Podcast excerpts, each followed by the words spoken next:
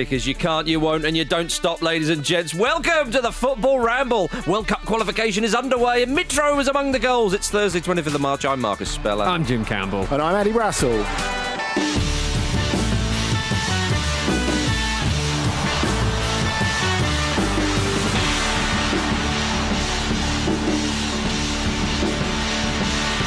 That's right, ladies and gentlemen. The bloody World Cup qualification is underway, Jim Campbell. Yes, isn't it? Can you feel it? I can feel it because obviously the pandemic has truncated football so mm-hmm. much and moved the calendar around and like the World Cup's next Christmas.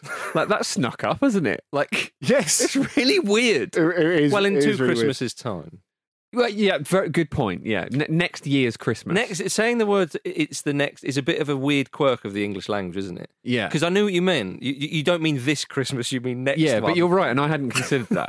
but yeah, it's it's next year's Christmas, and it's the World Cup, and the qualifiers are now, and the Euros as soon as it's it's all a big mess, but a good one. Yeah. It's, it's close to the World Cup for the qualifiers to start. It really is. But listeners, you can sense Mhm. Marcus's excitement whenever we're talking about international football. Yeah. I mean, he always does a rousing intro to the show, but he also did a smashy and nicey Bachman Turner overdrive hand signal as we started to say, let's rock, ladies and gentlemen. It's international football. It's absolutely gl- the last time. I- Involuntary, I suspect. oh, it was a bit of both. Bit of both. Can it be a bit of both? Uh, I like to. Well, in, in that in that um, I like to give the uh, I like to give the illusion that I wasn't paid for it, whereas of course I was. see. Um, yes, uh, because last Tuesday, Jim, we had very little football to talk about, and now we've got international football. all of it. My goodness. Uh, well, not quite England yet, but that's tonight. That oh come on. Three points against San Marino. Ooh, let's not jinx it. Save, save the best bit for last, Marcus. Indeed. Um, Belgium played Wales. Uh, the Welsh lost 3 1, of course.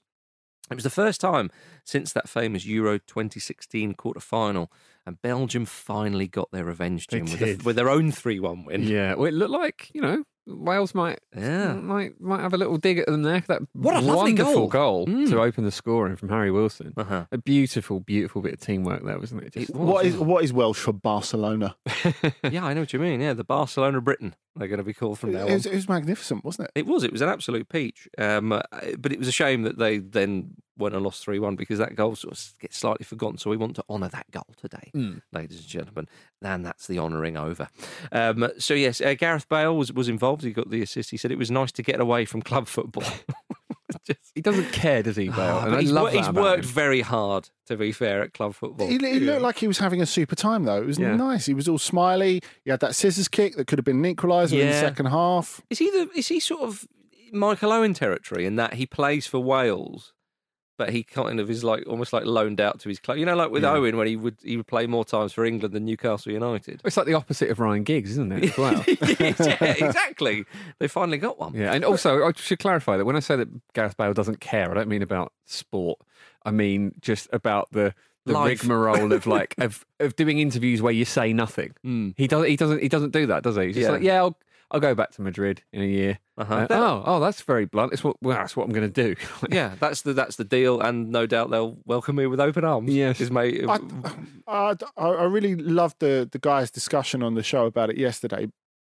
But the, the, the first thing that occurred to me is he's he's he's dumping them before they can dump him. yeah, maybe. Mm. maybe. Surely, because as, as Luke was saying, there's no real way for it to to happen without some major financial gymnastics. Yeah. The, the one thing I did love that, Mhm. that, that wasn't mentioned yesterday, and um, we don't we don't want get bogged down in this, is the headline in AS. Uh, I think Sid Lowe tweeted it out, where it said um, Bale threatens to come back. Amazing. That- yeah, unless uh, yeah they do something drastic, he's coming back to collect all his monies. Exactly. Oh, Andy, blimey, O'Reilly. Uh, sad news for, or news rather, sad happenings for, for Joe Allen, forced off after just seven minutes. First international start since 2019. That was a shame, uh, of course. But Belgium, they've got quality. We know this. And Kevin De Bruyne has stepped up with a lovely one. And Romelu Lukaku scored his 58th international goal. That's unbelievable. incredible, isn't it? 58 international goals. Yeah. Not good enough for Ole Gunnar Solskjaer's Manchester United. Apparently not. Mhm. I mean, he's been playing since he was very young, though. Wasn't it? Uh, and playing like at a high level since he was Mhm. very young, so that kind of makes a bit more sense. But still, it's impressive stuff. I mean, that's a phenomenal international. You know what else he's doing? He's removing prejudices about left-footed penalty takers, which I think exists simply because so few of the population are, are left-footed. I thought but- Stuart Pearce did that, Andy, back in '96. Um, hmm, y- y- yeah, I mean, people who are in Turin in 1990 might disagree with you. It's, it's, it's not about never missing a pen, is it? But uh, I, I think that the way he takes it, Mhm. I can't think of someone I'm, I'm so convinced is going to score a penalty at the moment, apart from maybe Neymar, hmm Mm. who has a similar kind of false element to the run-up. Yes, I see what you mean. Oh, Bruno Fernandes, Yeah, but he's he's missed a few this season, hasn't he? only one. Harry Kane as well. You put him down as a good penalty taker. he? Yeah, sure. Okay, all right. All right, list all your favourite Yeah, penalty yeah, I mean, takers. Go How long on. is this going to take? Well, I'm just, just disproving Andy Brassell's uh, little theory there. Is, is well, I'm talking about left-footed penalty takers, and and you've you've started bringing it on to Bruno Fernandes, but no, no, you carry on. You start bringing up Matt Le Tissier. Go on, poison the well. uh, yeah, because Lionel Messi, he's missed a Right, fair I'm going to get a cup of tea. Do either of you want anything? Who takes the pens for Arsenal? um, Aubameyang takes them Yeah. often. Yeah, Okay, well, there we are. Lacazette sometimes. Um, mix it Inter, up. Inter's nutritionist revealed that he had to wean Romelu Lukaku off some bad dietary habits from his days at Manchester United, which includes pizza with pineapple. Mm. Now, I, is that that's just uh, you know that- what the bloody hell are you putting pineapple on a pizza? Yes, that's that just an Italian kind of- boring age-old debate, isn't it? Um, well, it's, that it's, it's anyone on a dating not, app will be bored of seeing. It's definitely not flying in northern Italy, is it? I wouldn't have thought so. No, no, no. No. no. Yeah, I mean, there's there's that Twitter account, isn't it? Italians mad at food, where uh, they they sort of judge your uh, tuna carbonara and stuff. yeah. Um, I I mean, anyone who's making tuna carbonara should be judged. To be clear, No, I'd give it a go. Um, but what, I mean, what, what what do we think of Belgium then, Andy? You know, we know this is a talented side. Do you put them as as one of the favourites for say the Euros, despite this being a World Cup qualifier? How highly do you rate them?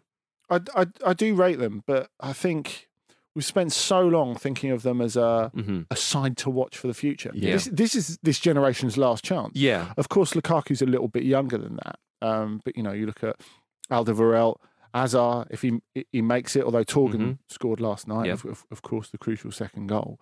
Um, so I, th- I think they deserve to be mentioned uh, amongst the favourites. But there's a lot of pressure on this, and they do have a recent history in the Euros, or uh, particularly when we're thinking of Wales, of fluffing golden opportunities. Yeah. Mhm. Uh, and and- then the World Cup though.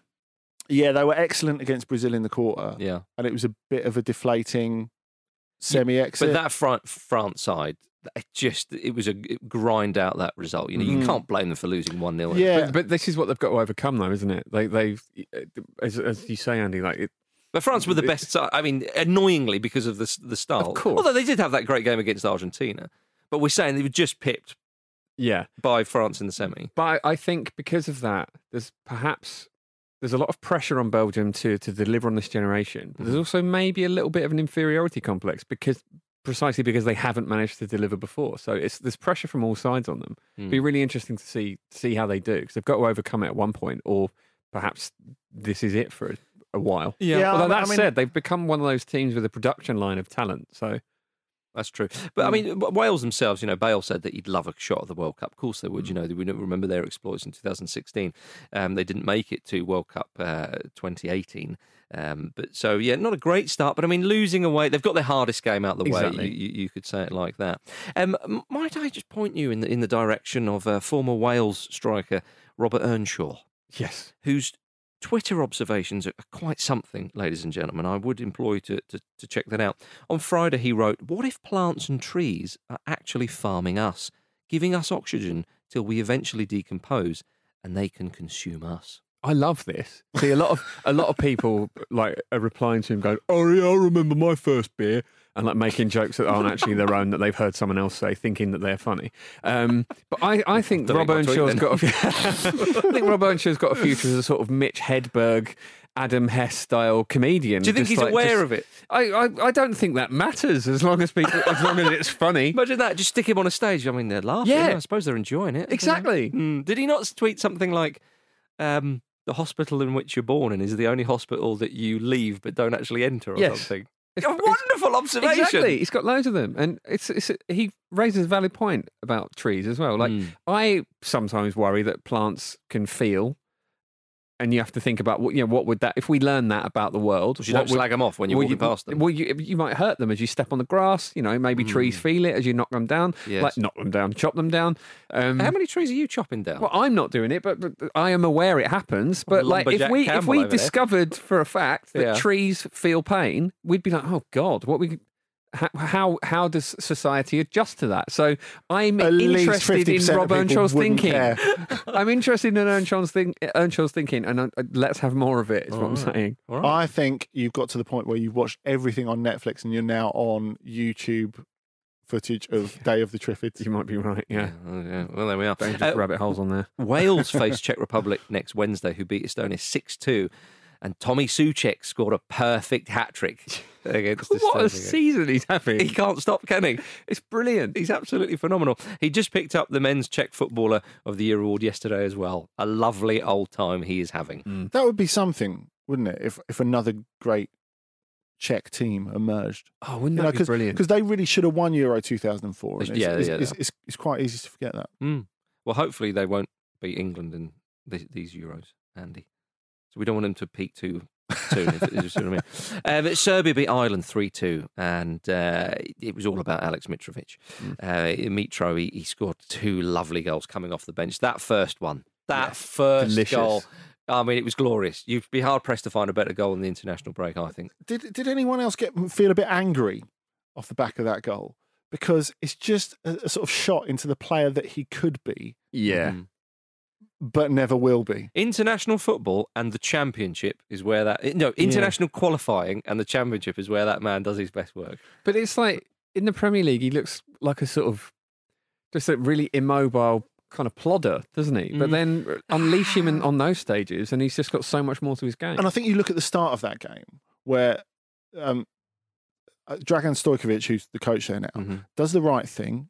He starts uh, Dusan Vlahovic, who's been playing really well Mhm. for Fiorentina, scores a great goal Lovely to, goal. to equalise. Mhm. And you think, right, it's, it's all over for Mitro now. no, th- th- this is the end of his Oh, international no. career. And then he pulls that out the back. He's so contrary. Oh, he Yeah. is. Well, and, he? and and those two goals means that he's um, Serbia and Yugoslavia's all-time um, goal scorer. Uh, he's got the all-time goal scoring record with 38 goals in 62 matches, and that scoring record has been untouched for 65 years. It's a phenomenal achievement. It is amazing. But what I particularly enjoyed about this game is where you had a Mitrovic winning it at one end of the pitch. You had Mhm. Stefan Mitrovic, Mhm. the Strasbourg defender, trying to lose it at the other game of the pitch. Like he, he made the mistake that led to Ireland's second goal. Yeah, that was a bad um, it could have given away a penalty. Um, for what was what was a foul? I mean, it was so obviously a Mm. foul because he turned around and looked at the referee with a really worried face after having made it, and the, and the ref gave, a- gave a corner anyway. But of course, we've got no VAR, which is You didn't I- need it though, did you? I know I know we've spent a lot of time. Well, as a, as a footballing society, we've spent Mm-hmm. a lot of time complaining about VAR. But then you had that going against Ireland. You had the amazing Antoine Griezmann goal for France Mhm. against um, Ukraine. Ukraine. that should have been disallowed for an offside against Pavard in the in, in the in the build up. Mhm. So you kind of realise how much it's part of our our fabric. Mm, I'd be yeah. interested to know if people are more annoyed by those errors or if like Yeah, they'd still rather I th- I think- ditch VAR. I think people have short memories on that because it there were mistakes that cost goals or cost teams goals Yeah. All the time, like Yeah. all the time. It was it was why VAR came in because it was becoming untenable. It Mhm. felt because obviously the game's so fast now and etc. etc. And it was you know it, VAR is annoying in a different way, but overall I think more decisions are correct now. So yeah, I mean obviously it needs improving as well, but it is um you know it, it was really annoying without it as well.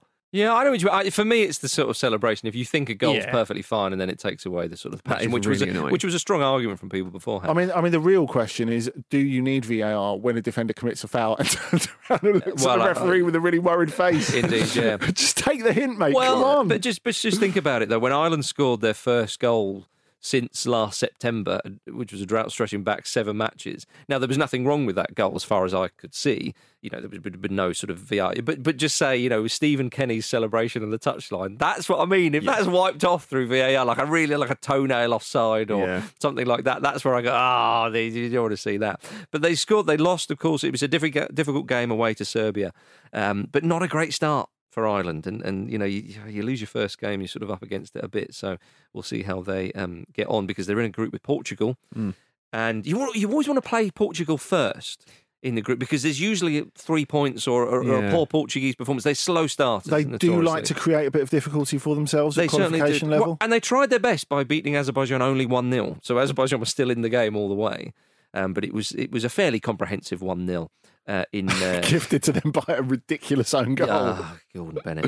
Um, but, you know, that's uh, yeah, th- th- three points nonetheless. Um, the game was played in uh, Turin, of course. Um, not Portugal. It's a bit of a strange one having Portugal versus Azerbaijan. But Cristiano Ronaldo convinced the Portugal national team to move their training base to his home city of Turin for this international Of course break. he did. Of course he did. Well, I'm in his own anywhere. personal stadium.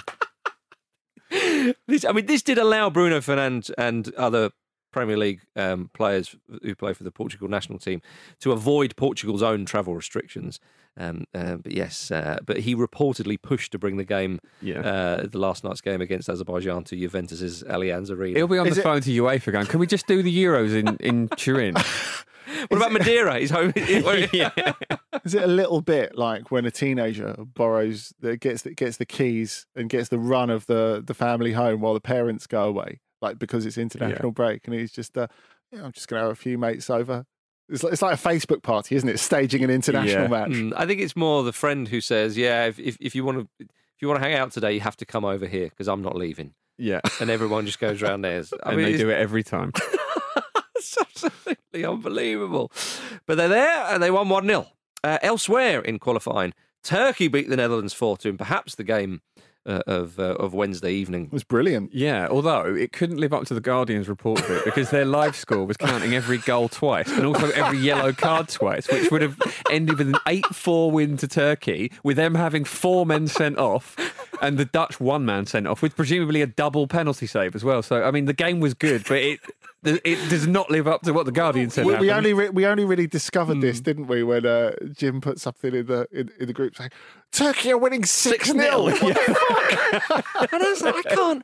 I think it's only three. Like, I, I'm, I'm- so I'm sort of waiting, thinking, are three goals going to, like, in serious quick succession, I, about to I was go in? I was thinking my stream was falling off a Yeah. cliff here.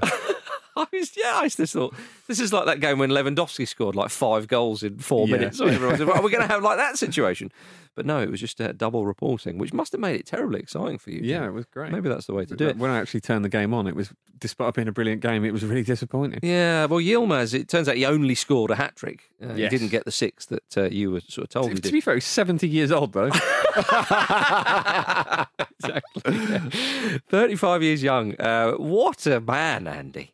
His goal scoring record, just having a little glance of it over over the years in the, the last sort of 10 years, has been pretty damn good. It, it feeds into my theory of as time goes by, uh, with im- improved fitness and diet, Mhm. strikers just get better. The best strikers get better in Yep. their thirties. I mean, he's a better player now at thirty-five than he was at thirty-one. Mm. You know, there's there's there's absolutely Well, no 'cause you- question but in, about in- that. in theory, you know, you, your intelligence as a footballer, you know, you see more, you experience more, so it should get a bit better. I mean, how many times do you hear people say, "Ah, you know, I, I wish I had this intelligence," you know, on the football pitch when I was say 21, when you had the fitness and so on. So if you can keep the fitness going and you can find a way, God, does this mean Erling Haaland's going to be terrorising us till he's 50? I, I the mind simply boggles, Jim. Uh, 250 goal season 35.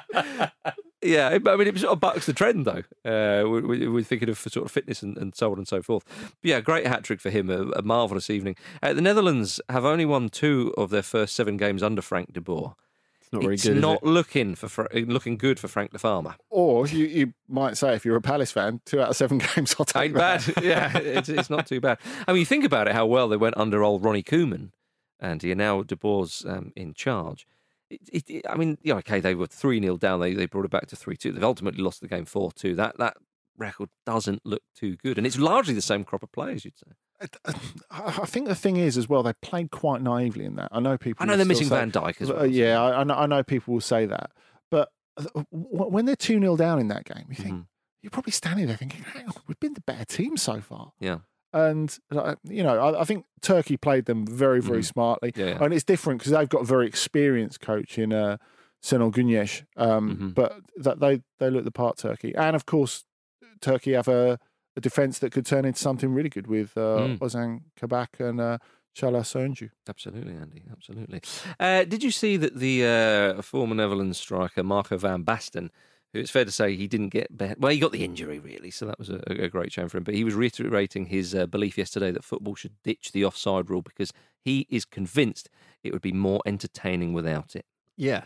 I mean, he, he said teams would find a way of playing without it. If the attackers can move behind the defenders, there are much more possibilities for goals. It will make the defending more difficult. On the other hand, when you were defending, if there is no offside, you can always have one or two players far away. I'm not convinced. you're not convinced? No. I mean, it's uh, it would be the biggest change to the sport since probably the addition of the crossbar. so it would be uh, it'd be fascinating to see. Like, part of me wonders if, with the shrinking attention spans just of of human beings in general, if this might actually become a bit more credible in the future. Oh, 'Cause hello. it seems quite Andrea Agnelli, Marcus.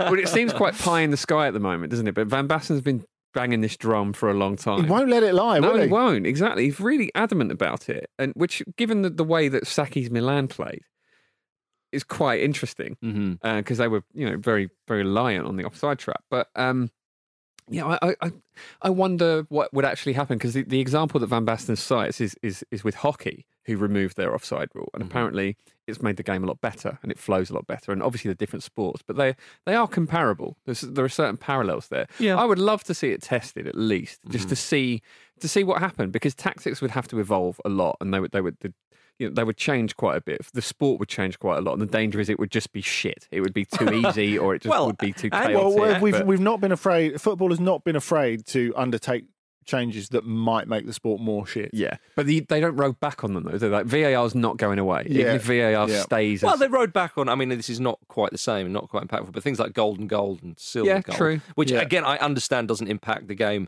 nearly as much as, as what we're talking about. So And the offside rule has been constantly fiddled with It has. as as, as well. Uh, You would think perhaps all sorts of scoring records would, would start to fall. It might be the sort of anno domini of football stats. Like, just it would be this huge, huge change. I mean, Yeah. you, you're absolutely furious if you're Pippo Inzaghi. right? exactly. I mean- well, I you mean- talk about strikers getting better. He's back in business if this happens. Yeah. yeah. It's Peter Crouch, get him back in come there. out Get, of retirement. get the target man. This is for the target Well, men. if yeah. you if you don't ever have to run out of the penalty box, Yeah. I mean, I Get a had big this man in sort there. of frisson last weekend when um, Andy Carroll's going, come on. exactly when when Benevento won, who Pippo Inzaghi now coaches, Mhm. won at Juventus last weekend, and against his old club, he not only celebrated the win as he should, As he should. uh, but he celebrated it like one of his goals on the touchline. It was beautiful. Mm. It was absolutely beautiful. I, think- would love yeah. to see some more of that. he would he would just wait in the goal, wouldn't he? Till the ball came near, then pop out and score. well, that's all you need. He'd mate. spend the whole game just chatting to the goalkeeper. You need you I- need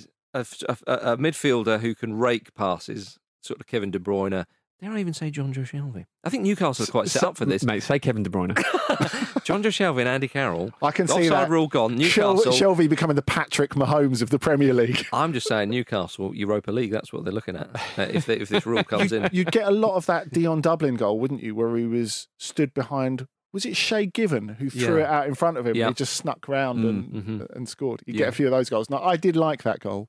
Mhm. Whether I would like it if you had it like three times a game, I don't know. I don't know, Andy. I don't know. Something you do like, Andy, is interviewing Fulham midfielders.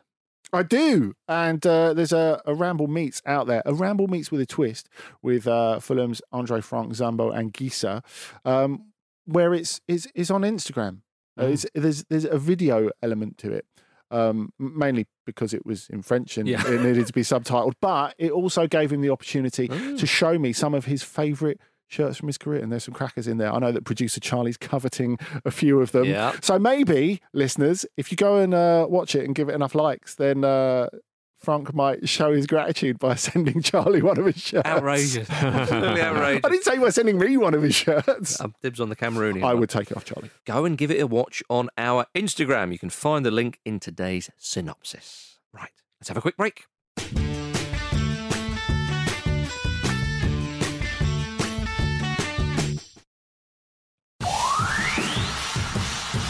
I read something, uh, some some quote from the worst manager in the history of the Premier League, um, Frank de Boer. Uh, seven matches, seven defeats, zero goals. Where he was saying that uh, it's not good for Marcus Rashford to have um, a coach like me. If he was coached by Frank, he would learn how to lose uh, because he lost every game. And, it, and he lost another one last night, Jose. Once again, Mourinho wins. I mean, there can't be many times that you're listening to Jose Mourinho speak and you think, oh, I really wish I was Arsene Wenger. right, ladies and gentlemen, all this international football chaos and excitement has been marvellous. Of course, let's just now calm it down. Let's bring it all down with one of my favourite jingles that we've been sent so far. It's Toby Elliott's jingle again.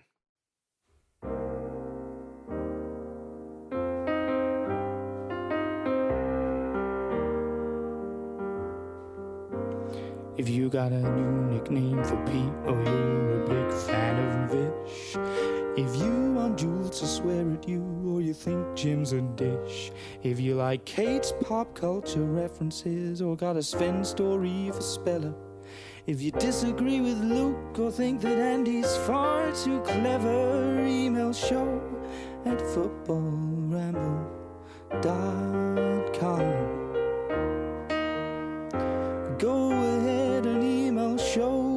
footballramble.com. It's beautiful, but I, I think I feel far too relaxed to read Yeah, Andy, I tell you out. what, whenever I hear that jingle, whatever I was wearing before the jingle, I'm not wearing it. whenever I finish, we're all now sat in smoking jackets, and it's just it, it is absolutely glorious. Send your uh, jingles to show at footballramble.com, or you can tweet us like uh, Toby did at footballramble. Uh, and my goodness, you know, there's some good ones. Thank you very much for all those who have sent them in. Right, Andy. Uh, Will Bennett is definitely in his smoking jacket. He says, I have further evidence to back up Mr. Campbell's definitely serious claim that Jose Mourinho is still working for Chelsea. I was listening to a retro ramble back from the 2013 14 season because, yes, I do have a lot going on. Thank you very much for asking. when some comments from our anti hero Jose Mourinho were being discussed, fresh from scoring a hat trick for West Brom that got Sir Alex sacked, Romelu Lukaku didn't get a look in at Mourinho's Chelsea. Instead, he was loaned out to Everton with Jose opposite opting for the proven striker Fernando Torres, even though he was proven shit. Ah, Oh, Hang Andy, on, Andy, hang on, hang We've on. got to get through this. We've got to get. right, okay. This is Will's opinion.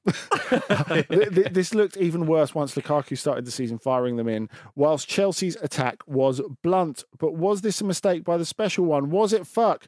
Jose tried to claim that loaning Lukaku out was an ingenious way to take points off his rivals. Oh. Is this starting to sound familiar? Mhm. Have we stumbled upon one of the biggest conspiracies the Premier League, nay the Sport of Association football, nay the concept of sport itself have ever seen? The plot thickens, Jim. The plot does indeed thicken. Yeah, it's looking more and more likely that he is still involved with Chelsea. Get your Jose Mourinho, get your evidence in this uh, Yeah, ongoing absolutely. Get your Jim Campbell investigation Conspiracy ev- evidence in.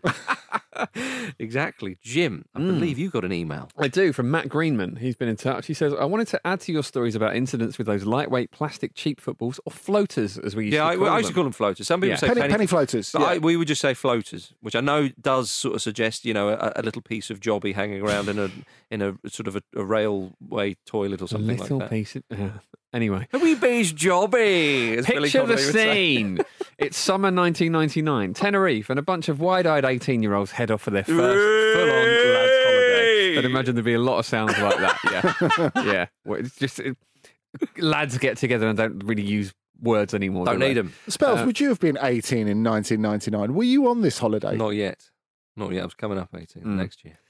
So, uh, This being the case, one of our group had not applied any sun cream to his legs, so the sun proceeded to turn his shins red raw and cover them in huge yellow blisters. Ah. He spent the next few days in bed, unable to walk, but one evening joined us on the beach as we had a kickabout with a freshly purchased floater. Despite not being any kind of footballer and still suffering from the aftermath of his first day, Fryfest, he ended up in goal. You know where this is going. Within 15 seconds, one of the lads decided to comically smash the ball as hard as he could, and despite the fact it was nowhere near going in the direction of the goals, it almost immediately took a major turn and headed directly towards him. Boom! The ball crashed directly against his shins out of nowhere. The noise was like the crack of Indiana Jones's whip against bubble wrap as his blisters burst ah, open. We all fell silent. He fell over, wincing in pain, cursing the physics defying floater and further regretting his lack of sun cream on day oh. one. Always wear sun cream. Yeah. 18 year olds. Woo. I'd like to think that. I'd like to think so that. half hearted. Yeah, well, that's it. I think that most of them would have been concerned, but you would have had a couple going, "Woo." Oh, yeah, without doubt. blistered without Barry, doubt. that he's probably called now or Yeah. something like that. Exactly. So that's from Matt Greenman. Um, Well, there we are. Show at footballramble.com is the email address, everybody. Right, back to uh, international football of sorts, ladies and gentlemen. Sepp Blatter has suffered another setback. Come on, Jimmy. Doesn't it? Oh, doesn't it make you feel good? It, uh, I've, I've missed these little updates in a way. We used to. It's, it is a bit like uh, years ago, of course, before FIFA. You know, all that massive investigation, Andrew Jennings' crucial work, then the FBI got involved and so on. Obviously, you'd get outraged by the likes of Blatter and Jack Warner and all these kind of figures. But there was like a bit of a thrill of the chase, even though Yeah, we weren't yeah. actually chasing anybody. But there was the thrill of sort of highlighting this stuff going on. Well, the fact that they were just, you know, they were, were so clearly up to no good. it was absolutely outrageous. Yeah, and and then when it all came crashing down, that was hilarious. But it's it's not over, is it? There's another chapter. Well, there's a little bit more. There's a little bit more. FIFA has announced that Sepp Blatter has been given a new ban of six years and eight months from football, which we which we're very much uh, thumbs upping. Um, his original suspension in 2015 was due to finish in October, but FIFA's ethics committee have found Blatter to be in breach of rules concerning duty of loyalty, conflicts of interest, and offering or accepting gifts or other benefits.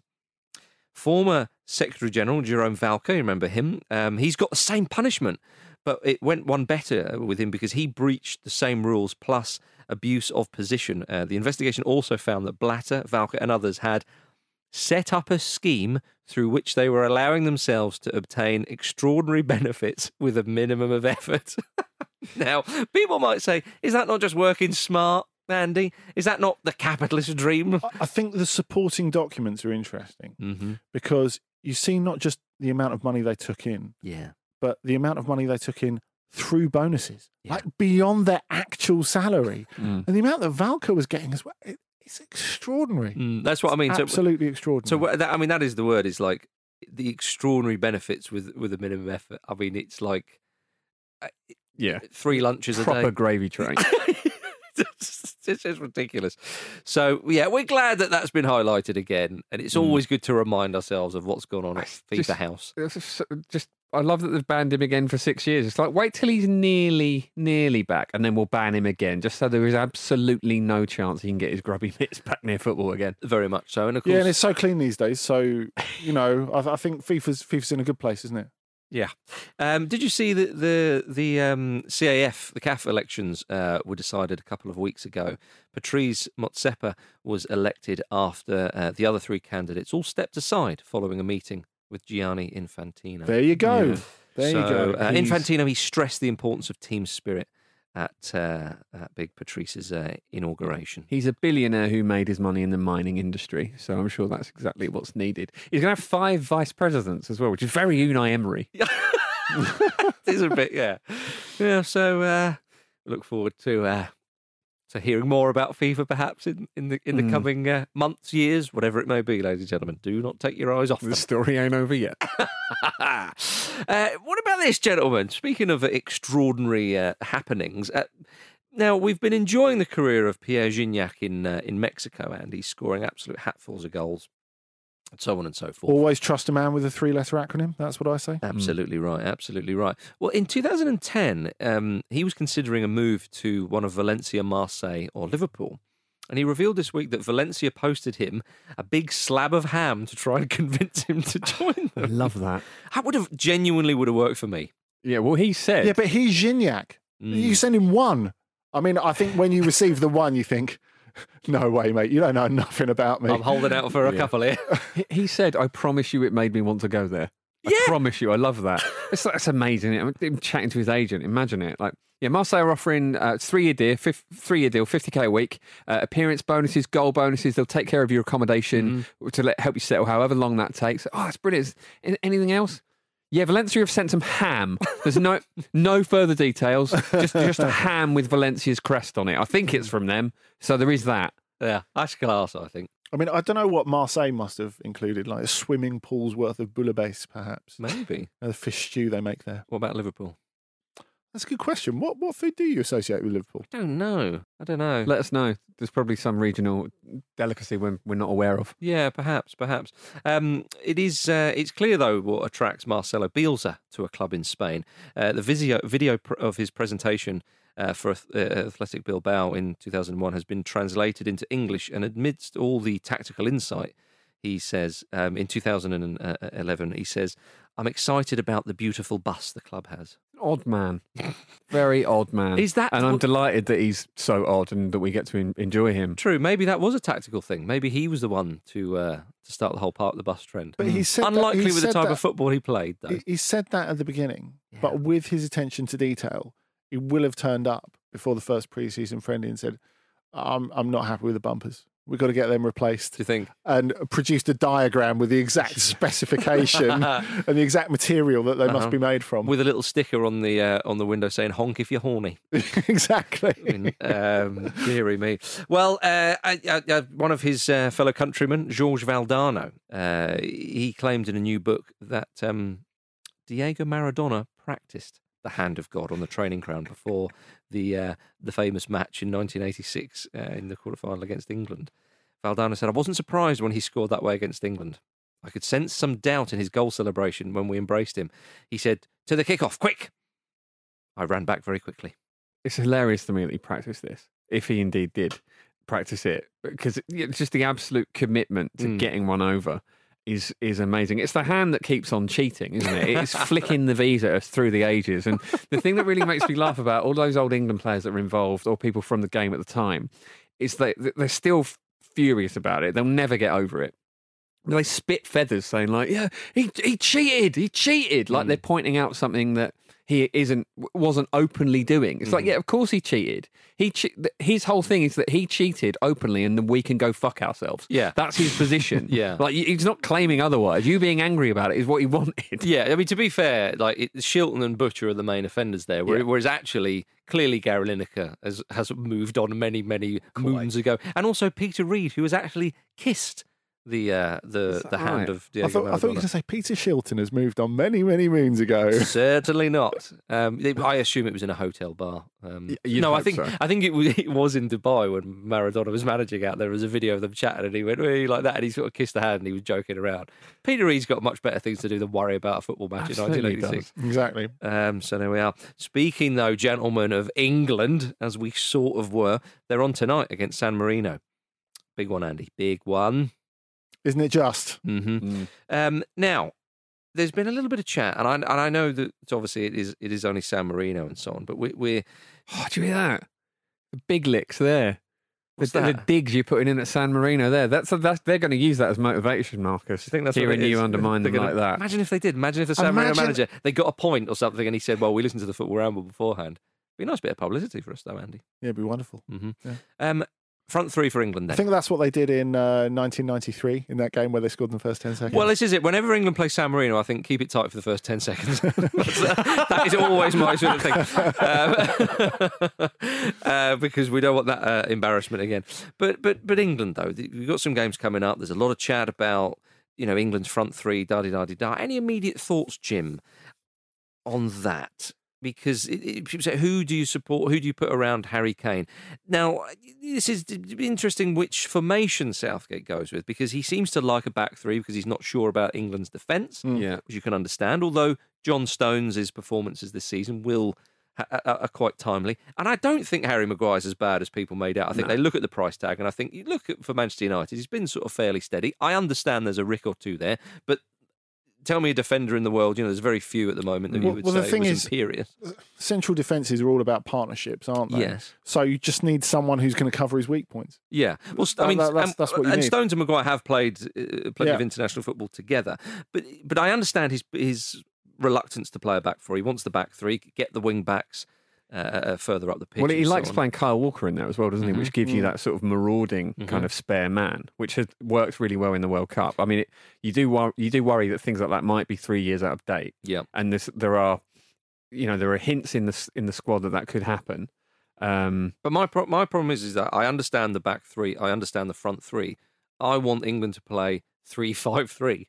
Uh, and have an extra man on the pitch, essentially. But I, I always worry with that with a flat four with just two in the middle because you don't have Youri Tielemans, you don't have a young Patrick Vieira Yeah. or Roy Keane or somebody like that in there. I know Henderson's a very good player. That's where Jude Bellingham's going to come in. Well, in I- due course. I, mean, there's a lot of hope there, Andy. yeah, there is, and it's, it's it's nice that he's actually been able to come as well It's due to the law ask. changes. It is, but it's a huge ask for a young player to play uh, alongside, say, Declan Rice would probably be the one you could say him and Henderson in there. But I mean, Henderson's going to start for England when he's fit and when, when the big games come around. Yeah, Mm. but I, I think What do you think, though? I, th- I think when you when you look at a game against San Marino, I mean, what better opportunity Mhm. is is there? And to say that is a lot to ask from Bellingham. A lot has been asked from Bellingham all along since he was given his Birmingham debut. Mhm. Since he cost twenty five million Sure, quid but as a San Marino- they 16 year old. retired his shirt number. But you're talking Yeah, about the games against, you know, that are going to come against, say, like Poland or something like that, and then into the Euros. Do you think England should play a 3 4 3, or do you think they should go 4 3 3, which allows them, you, because with the 4 3 3, you can have Sterling and maybe Grealish alongside Kane, but you could even tuck Foden into that midfield three, or Mason Mount, you know, a bit more attacking, that kind of thing. I'd like to see Foden start Because I feel with the the players England have, you have three four three. Yes, okay, you get the the the full backs act like wing backs and so on. Mm. Yes, you have your front three, but you miss out on on on a lot of those players who you think about the way Lingard and Alli played in a three five two in that midfield. I think you can have a bit of that.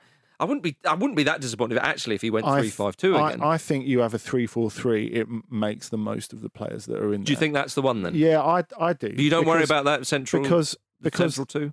No, because I I tend to think the the the, the three tend to be a bit narrower Mm-hmm, when when you've got a th- when you've when you've got a three four three, mm-hmm. which I think suits the sort of players you've got, and obviously not for this, but going forward.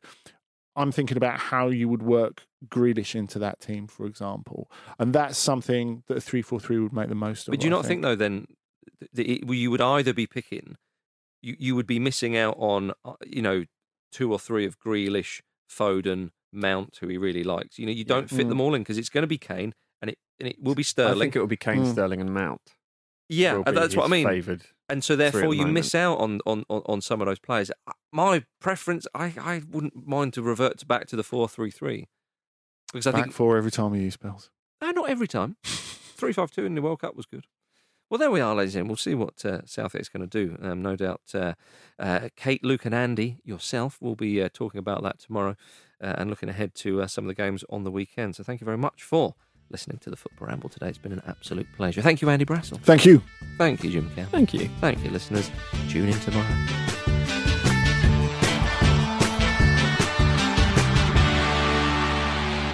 This was a Stakhanov production and part of the ACAST Created Network.